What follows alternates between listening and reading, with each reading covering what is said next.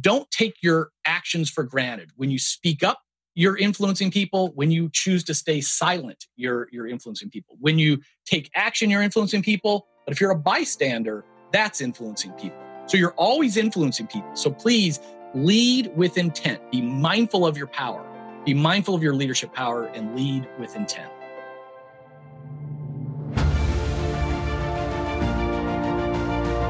Hello and welcome to the Daily Helping with Dr. Richard Schuster. Food for the brain, knowledge from the experts, tools to win at life. I'm your host, Dr. Richard.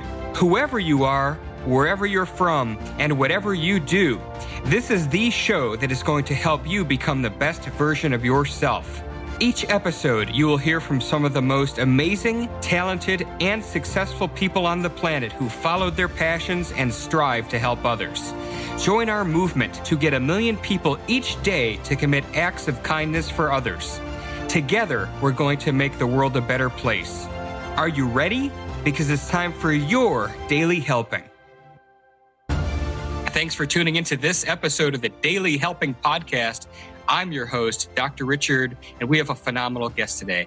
He is the founder and CEO of LeadX with a mission to spark the next 100 million leaders through the use of AI powered leadership coaching. He's also the host of the LeadX Leadership Podcast, a Forbes columnist, and he's a New York Times bestselling author of nine books, including 15 secrets successful people know about time management, and his latest, Great Leaders have no rules, contrarian leadership principles to transform your team and business. Our guest today, Kevin Kruse. Welcome to the show, Kevin. It's great to have you here. Dr. Richard, it's great to be on. Thanks for the opportunity. Oh, this is going to be a lot of fun. There's so many places we could go. I know you're one of the most respected experts in the leadership space, but I want to take a step back. And I do this with a lot of people because it's so interesting how people's paths lead them to what they're doing today. You're using AI powered leadership, which is very unique, and we're definitely going to talk about it. But take us back to the beginning. What really put you on the path you're on today? Well, you know, the path I'm on today, I would say there's two two paths. One is a, a, pursuit and a passion of leadership and leadership development, and the second is the path of being an entrepreneur, which you can relate to. And I saw um, when I was a teen, I saw my father try to be an entrepreneur himself and it failed miserably and you know lost everything lost our house. And actually that experience as a teen made me feel like i wanted to, to um, be in charge of my own destiny. Rather than it scaring me away from the path of entrepreneurship i sort of knew very early on that i wanted to you know have my own uh, future in my own in own hands. So i've started several companies from the age of 22 on um, pursuing entrepreneurship, which which is very challenging, but also very very rewarding.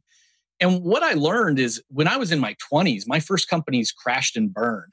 And it really was because I didn't understand how to how to manipulate time and I didn't understand leadership and influence. And on that second part, I mean it's embarrassing to to talk about it now, but I was so young and dumb when it came to leadership that I mean I literally always thought I was the smartest person in the room. I, thought I had all the right answers, so I could just tell people what to do or override their decisions or make a decision and force it through. And as I said, those companies failed in my early and mid uh, 20s. And it was only later that I truly understood the importance of if you want to do big things, great things, you ha- you can't do it yourself. You can't do it all on your own. You need a team. You need a team of teams.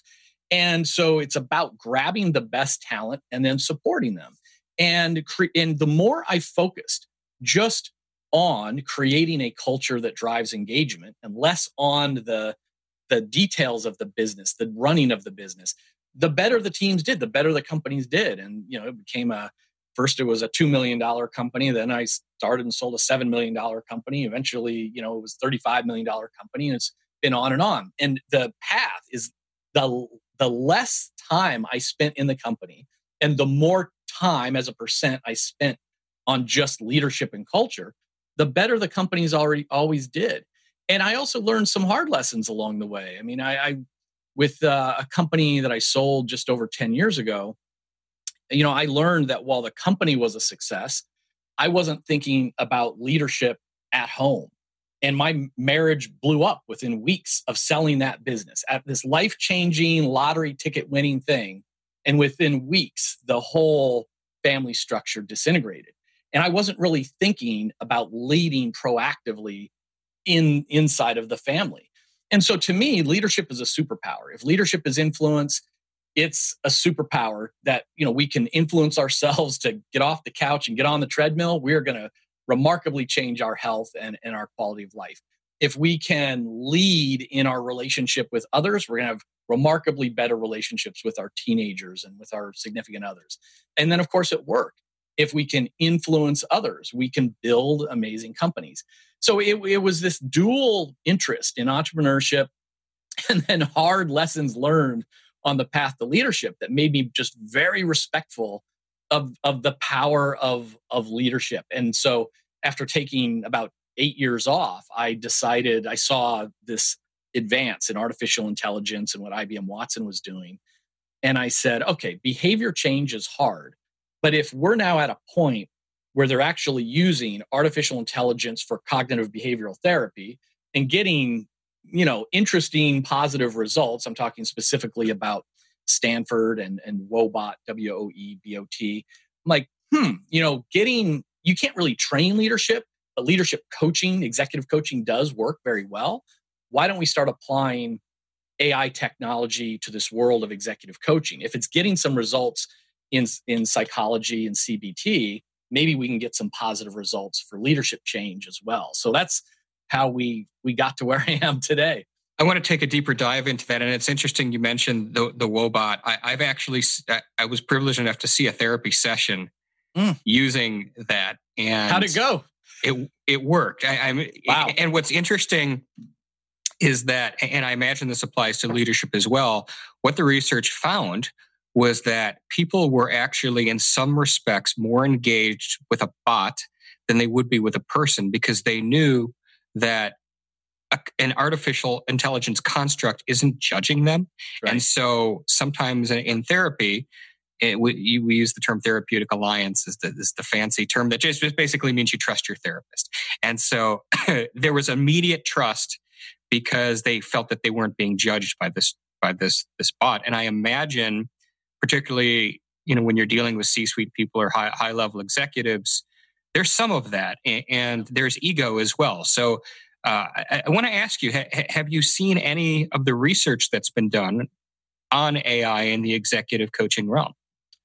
Well, there's almost no research right. being I, done. I figured there wouldn't be much. Yeah, we're doing some, um, and it's very early on. Uh, and the kind of research we've started with has been things like um, we asked uh, a thousand frontline managers if your company offered you for free a, a, human executive coach to get better at something would you would you want one and it was i think it was 83% 83.1% said yes now already i thought that was interesting you know one out of five people don't want a wouldn't want a coach even if it was offered for free and so is they they think they're good enough they think they don't have the time like i don't know that's kind of weird and when we asked if you could be if you uh, were offered a ai powered robot executive coach for free. Would you want one? And only half, 43%, said they would want one. So there was a bias, right? So most people say no, I wouldn't want that.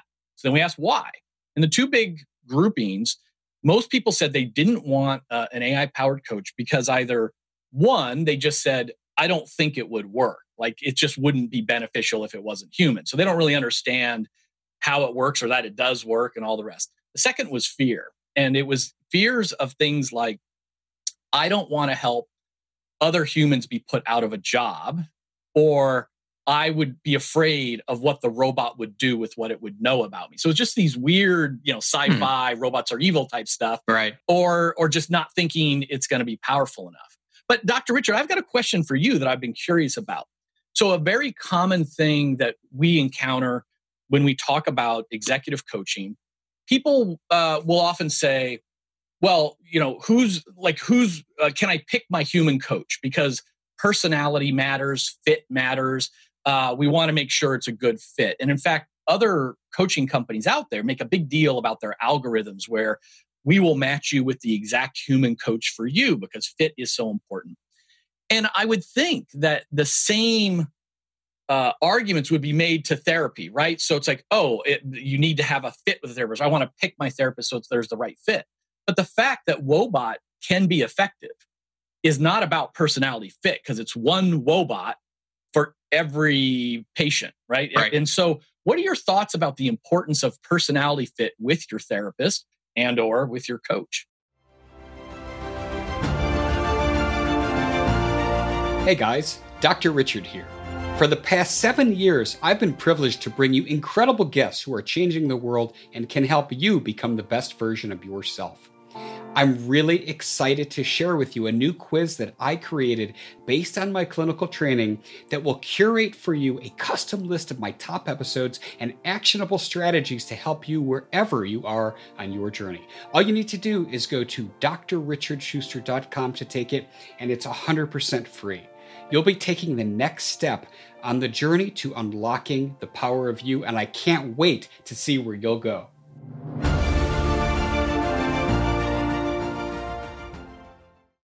Well, I'll tell you what the research shows, generally speaking, is that people make a big deal about I'm this kind of a therapist or that kind of a therapist. You mentioned cognitive behavior therapy, and some people use different solutions focus. There's like 5 million different flavors of therapy.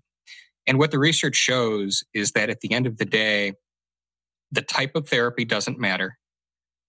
Whether or not a male is matched with a female or a female is matched with a, a, a female, like it does, none of that really matters. What it really boils down to is can the two people, and it's it's really on the patient more so than the therapist, can they just trust that person? Mm. So the fit is really just trust.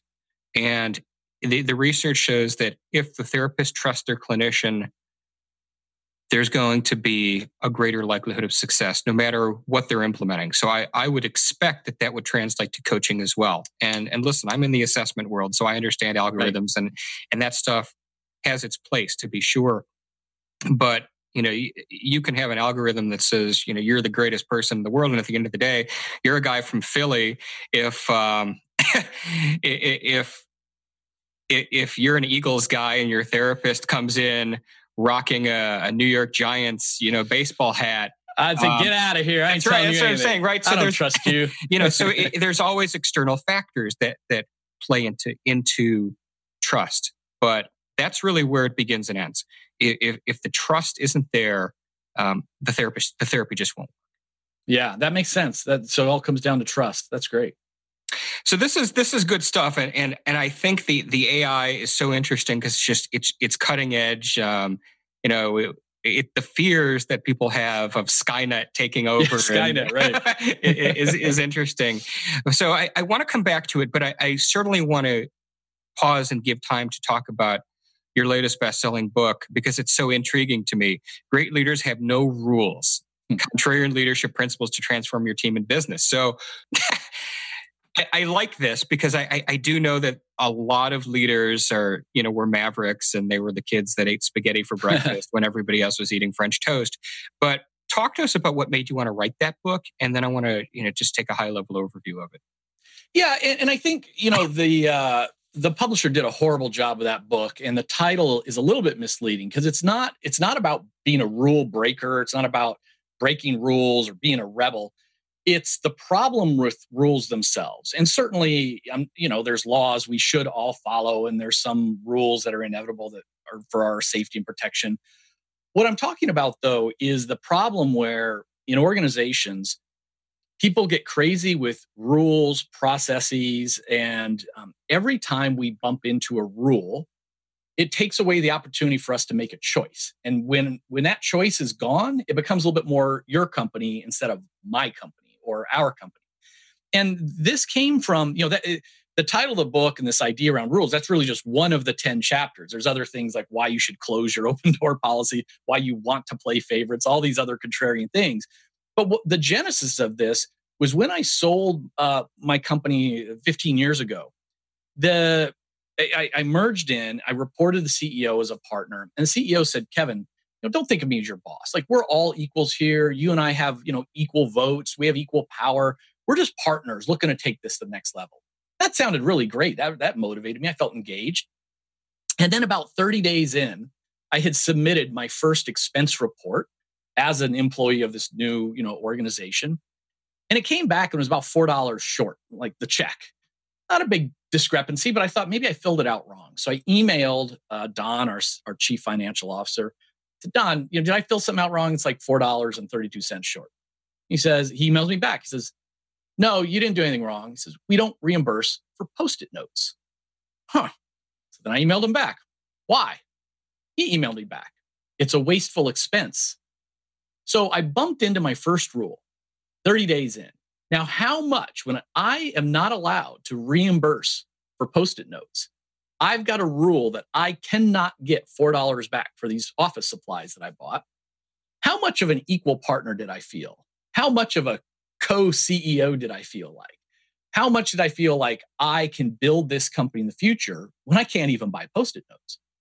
So I um, found out that like this was disengaging many people. There were a lot of these little rules like this in expense reimbursement.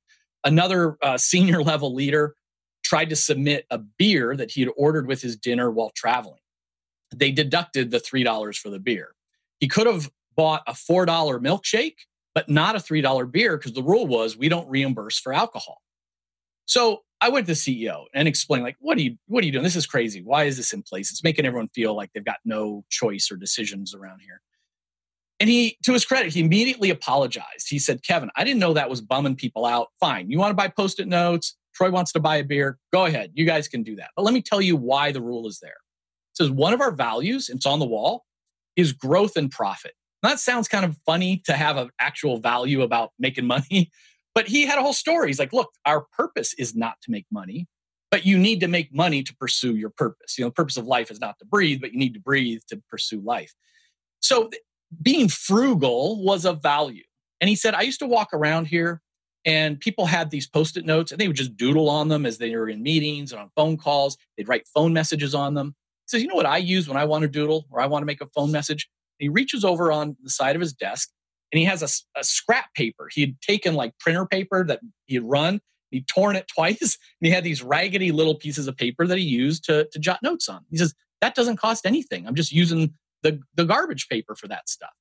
So for him, the no post it note rule was a symbol of frugality. It was an action to reinforce a value. And so, even though he did away with that rule, I ended up staying in that company for five years and I never once bought post it notes because I wanted to be a team player. I wanted to be a good senior partner. I wanted to live the values of the company. But the difference was we had a conversation about it, right? And so every time we bump into a rule, a dress code rule, a how much to spend when you travel rule, a you can't send this proposal out until it gets three signatures rule, until someone reviews it. All, every rule that takes away the opportunity for us to make a choice about hey, what should I do here? What would represent the values of the company? What would represent the goals and you know pursuit of the goals of the company? When it becomes someone else's choice, it's someone else's company, and that disengages us. So the whole idea of great leaders, you know, have no rules. It's really they make no rules or as few rules as possible, because it would have been very different if part of my onboarding process was, hey, you know, Kevin, let's talk about our value of growth and profit. It's a weird one, right? What do you think about it? Here's what we think about. How might we live here at work to live this value and, and set a good example for others? Oh, those are some good ideas, Kevin. I've got one. I never buy post it notes because blah, blah, blah. It would have been a whole different thing. We would have co created the standard, the practice rooted in values. Um, when I launched the book, there was a, a fairly well known um, leadership coach who wrote publicly on one of my social media feeds when she saw great leaders have no rules. She says, Almost, Kevin, but I tell my team we only have run, one rule you can never, ever lie to me. And at first, I sort of thought about that. I thought, well, that actually, that's true. That's like you never would want anyone to lie to you. And that's a pretty good rule. I mean, it's about trust and integrity and all the rest. But then I thought, wait a minute. New new team members come on board and you tell them there's only one rule you can never lie to me. How does that make you feel? It's almost accusatory. It's like, okay, she's the boss and I'm following the boss's rule. It's her team, it's not my team. What if instead she said, Hey, Dr. Richard, you're on our, my team now. Let's talk about values. What's important to you? okay, here's what's important to me. My most important value is actually integrity and truth and honesty. What would what would it look like? Is that important to you too? You'd be like, well, yeah, heck yeah. That's I I would want you to be honest with me. Great. It's a shared value. It's one of our highest values.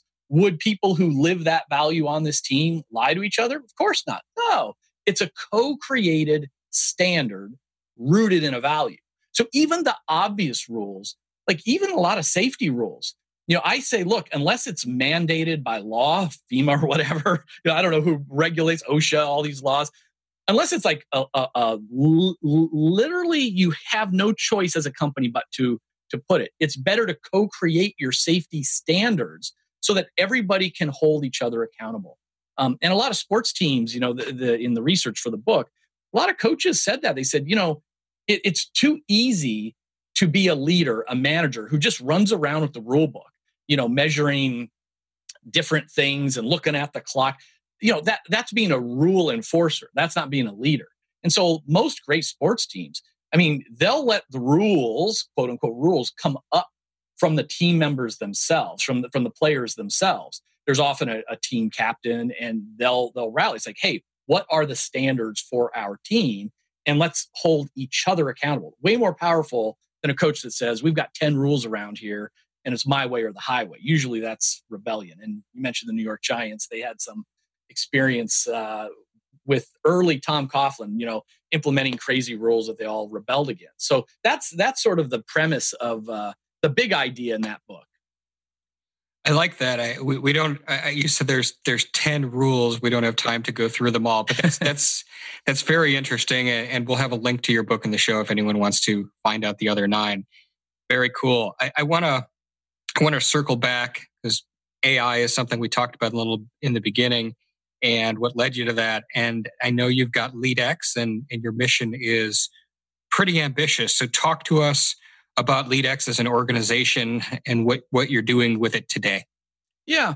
Well, we were we were working in stealth mode for two years, and we released just over a year ago. We call her Coach Amanda. That's just the personification of the of the coach. And um, it's a lot of technology. We're using IBM Watson as the AI that's driving it. And anybody can just go onto the Apple App Store or the Android App Store and just download LeadX, L E A D X, and you can try it uh, and and see how you like it. Um, it, it. It's what we've done is our goal is not to mimic a coaching conversation. We think a lot of the success of a coach relationship is in the process. You know, a, tip, a typical human coach would do some sort of assessment, and whether that's a 360 assessment or a personality assessment, there's often some data gathering. Then, you know, the the person being coached will will set a goal. What do I want to get better at? What's my action plan? You know, what am I going to do each week for the however many weeks? And the coach is often the accountability buddy. You know, hey Kevin, you said you were going to try this thing in meetings this week. Did you do it?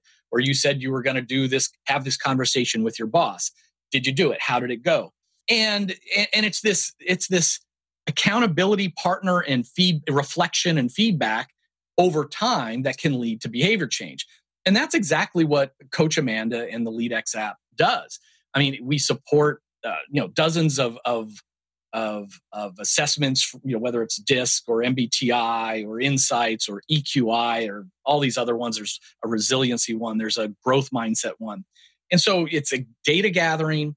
It's picking a goal. Coach Amanda will recommend an action plan, 12 things to do in 12 weeks to get better at accountability or feedback or developing your growth mindset. And uh, uh Amanda will send you nudges on your phone to help keep you on track, help keep you motivated. She'll check in with you once a week, ask for your reflection on the activities.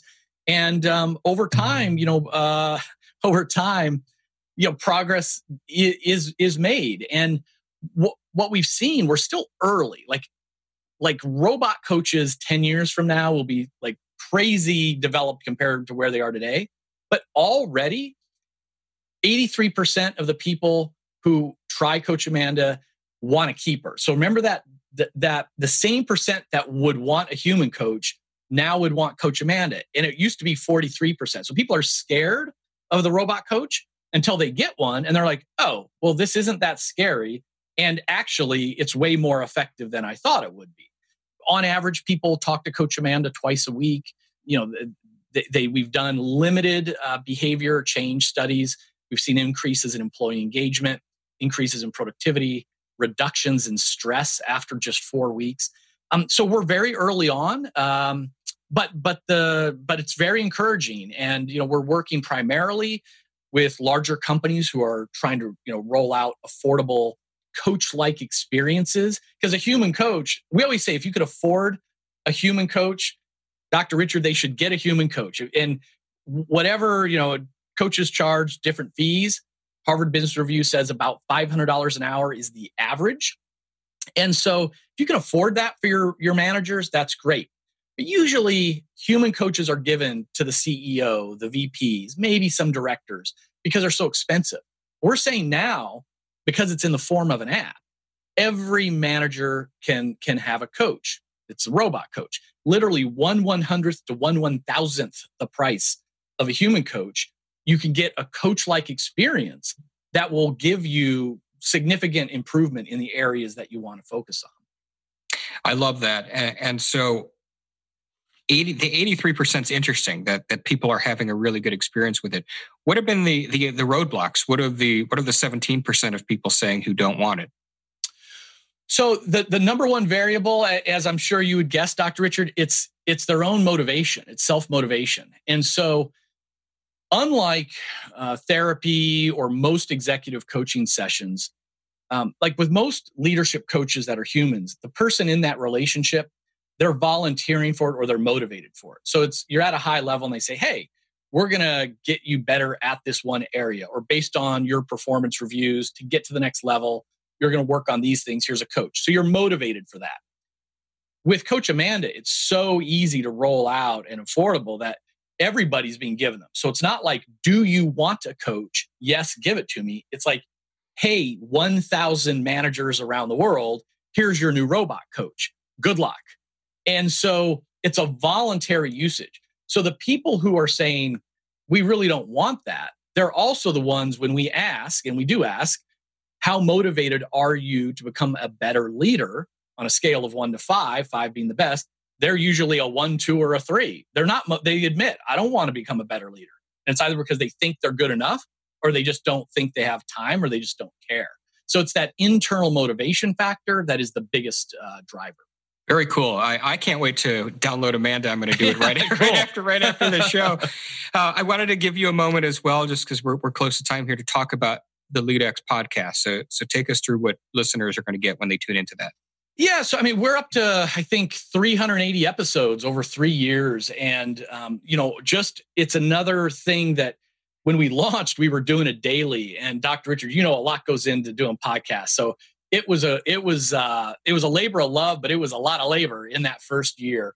And we scaled it back to being coming a weekly and now we do sort of seasons because it's just gotten uh, a lot harder to to put together. But we just bring on uh, uh, your a lot of your listeners would know some of the, the the great guests out there everyone from you know big name ceos to leadership authors gurus and every now and then uh, like probably the most uh, famous and not obvious leadership person I had was Alan Alda from wow. M*A*S*H fame. Right, absolutely. And, and, and, you're, you know, if you're of my age, he's the only one I was kind of starstruck by. I interviewed him, you know, in person in New York, and uh, and it was horrible, Dr. Richard, because he had he launched a book about communication and like active listening, but that's not what he would call it.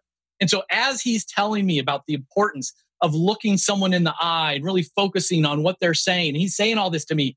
In my head is the dialogue like, I can't believe I'm face to face with Alan Alda. This is Alan Alda. You know, so as he's talking about great communication, I was not communicating and listening very well because I was so stunned. Uh, that was the worst uh, host. You know, I was, I was off my game. You know, with him. But uh, yeah, we you know we just interview lots of people, and we always try to say, give us your best advice. You know, back for when you were a first time leader, first time manager um, tell us about your war stories. We like to really get in the weeds with it. So I hope people will check it out. Outstanding. I love it. Well, we, we are at time. This has been a really cool conversation. You know that I like to wrap up every episode by asking my guest a single question, and that is what is your biggest helping? that one most important piece of information you'd like somebody to walk away with after hearing our conversation today?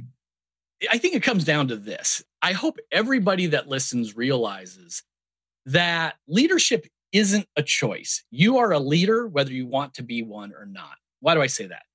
If leadership boils down to influence, and when you ask John Maxwell, you ask Ken Blanchard, you ask everybody to boil down the fancy definitions, say ultimately leadership is influence.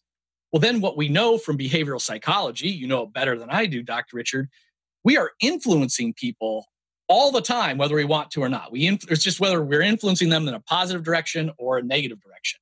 You know, if I'm in line at the cafeteria and uh, it's the dessert area, if I grab the apples, the person next to me, a complete stranger, is more likely to grab the apples. If I'm grabbing that chocolate pudding, they're a little bit more likely to grab that, you know, chocolate pudding. Whether you're at home, you're uh, or at work, you are leading your family, you're leading your team members, you're leading people out there.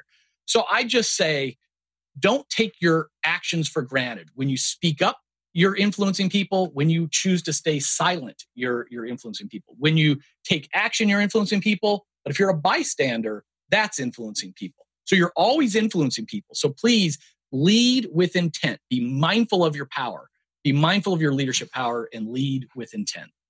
Well said, Kevin. Tell us where people can connect with you. Uh, the best way is the the company website is leadx.org, L-E-A-D-X.org.